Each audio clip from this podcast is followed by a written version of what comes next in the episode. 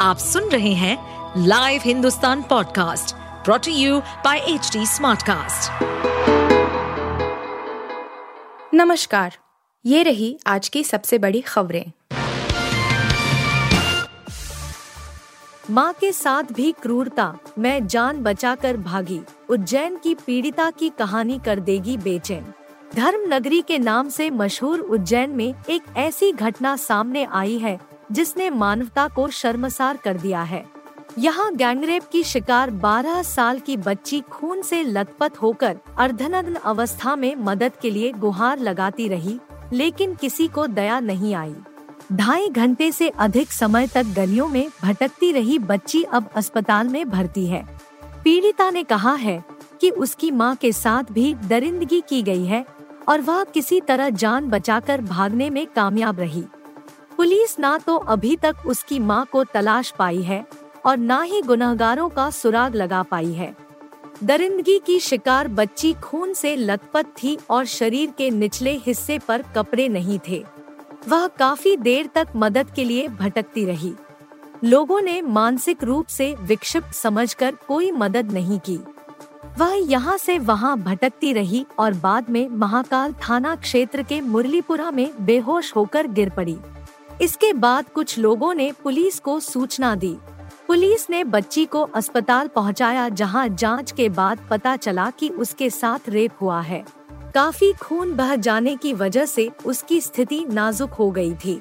पीड़िता को बेहतर इलाज के लिए इंदौर भेजा गया, जहाँ खून चढ़ाने के बाद उसकी स्थिति में सुधार आया है। उज्जैन के एसपी सचिन शर्मा ने कहा, पुलिस ने आरोपियों को पकड़ने के लिए विशेष जाँच दल एसआईटी का गठन किया है। लड़की उत्तर प्रदेश की रहने वाली है और पुलिस को बताया है कि उसकी माँ के साथ भी क्रूरता हुई। बच्ची के मुताबिक उसकी और उसकी माँ के साथ कुछ लोगों ने हैवानियत की, लेकिन वह किसी तरह जान बचाकर भागने में कामयाब रही। आरोपी कौन थे वह यह नहीं जानती।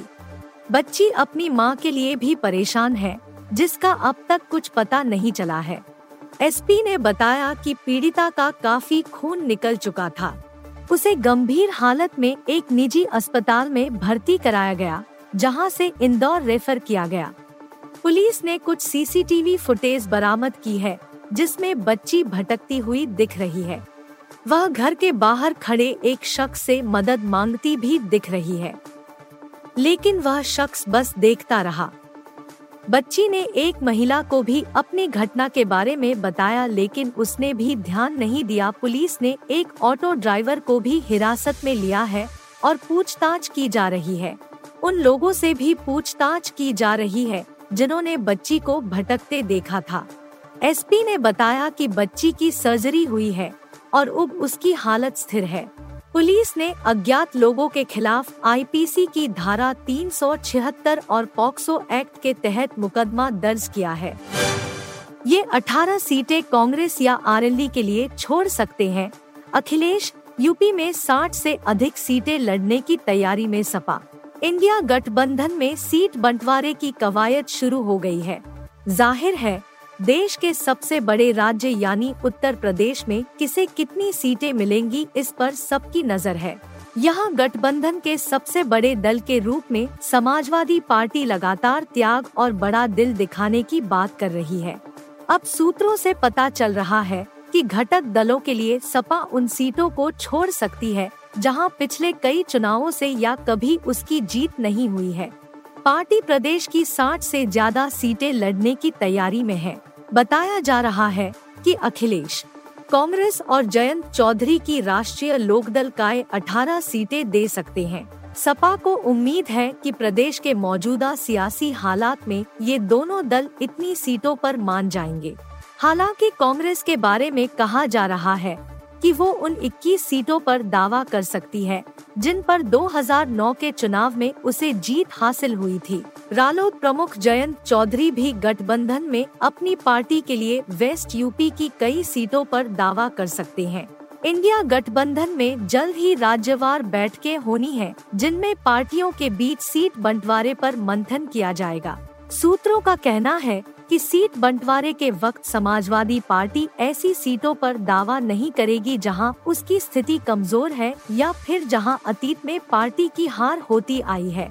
वैसे यूपी की अमेठी और रायबरेली सीट पर समाजवादी पार्टी पहले भी अपना प्रत्याशी नहीं उतारती रही है।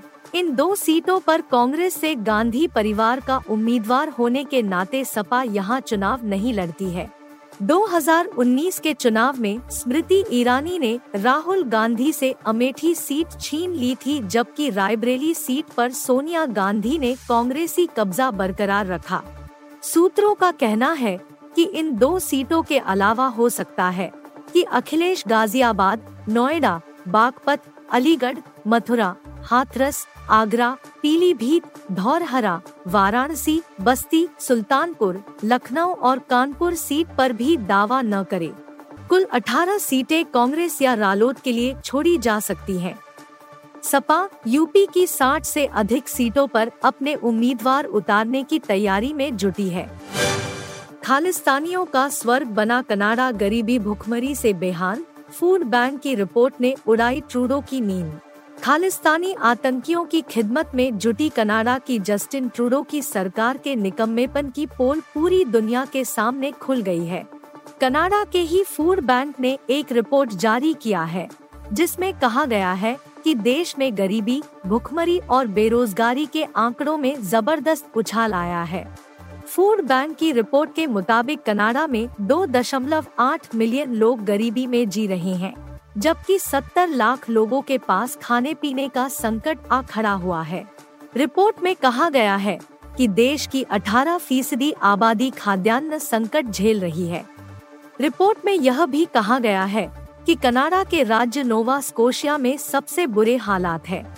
फ़ूड बैंक्स कनाडा की नई रिपोर्ट के अनुसार, नोवा स्कोशिया उन लोगों को खाना मुहैया कराने में विफल रहा है जो गरीबी में जी रहे हैं।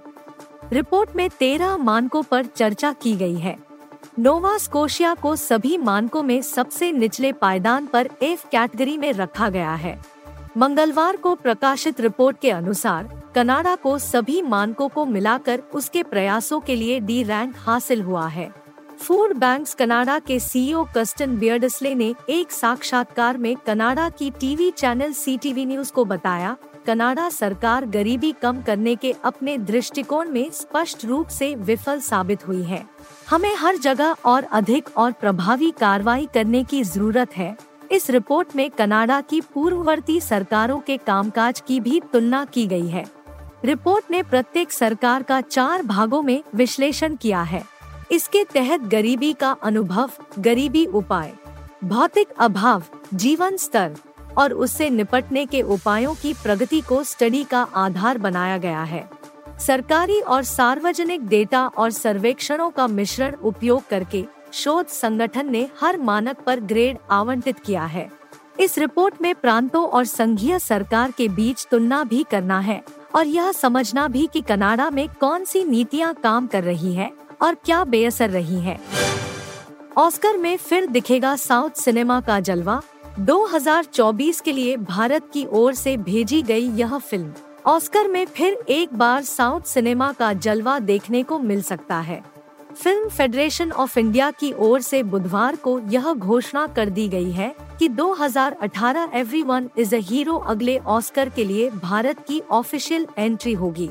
मालूम हो कि पिछले ऑस्कर में एस एस राजामौली की फ़िल्म आरआरआर का जलवा ऑस्कर में देखने को मिला था। अमेरिका और चीन समेत कई मुल्क नाटू नाटू की धुन पर थिरकते नज़र आए थे। बात करें अगले ऑस्कर के लिए भारत की ओर से चुनी गई फ़िल्म के बारे में तो यह एक मलयाली सर्वाइवल ड्रामा मूवी है, जिसकी कहानी 2018 में आई एक बाढ़ के बैकड्रॉप में लिखी गई है।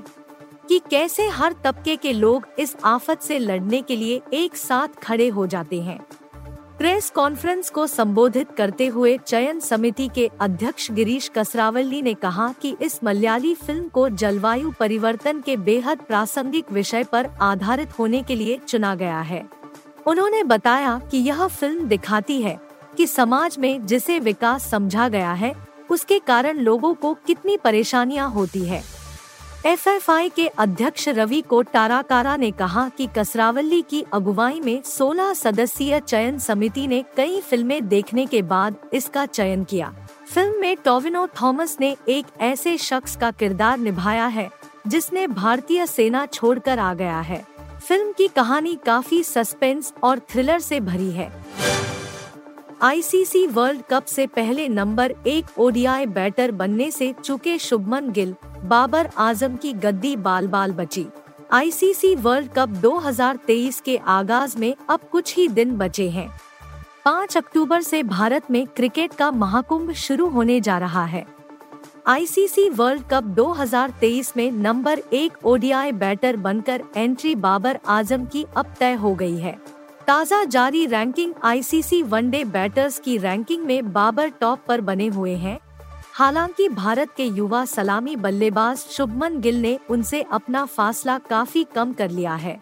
बाबर के आठ सौ सत्तावन रेटिंग पॉइंट्स हैं, वहीं शुभमन गिल के खाते में आठ रेटिंग पॉइंट्स हैं। गिल ने ऑस्ट्रेलिया के खिलाफ जारी तीन मैचों की सीरीज़ के दूसरे वनडे इंटरनेशनल में शतक ठोका था जिसके बाद उन्होंने नंबर एक की गद्दी से फासला काफ़ी कम कर लिया।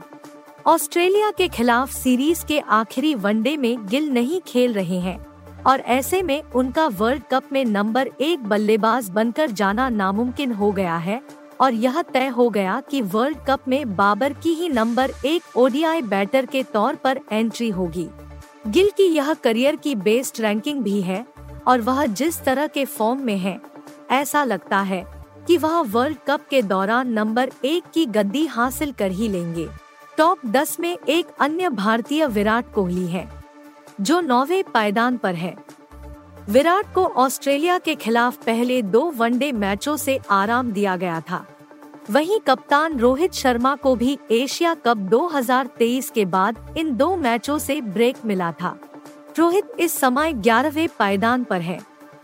इसके अलावा आईसीसी वनडे बैटर्स की रैंकिंग में टॉप 10 में कुछ खास बदलाव नहीं देखने को मिले हैं।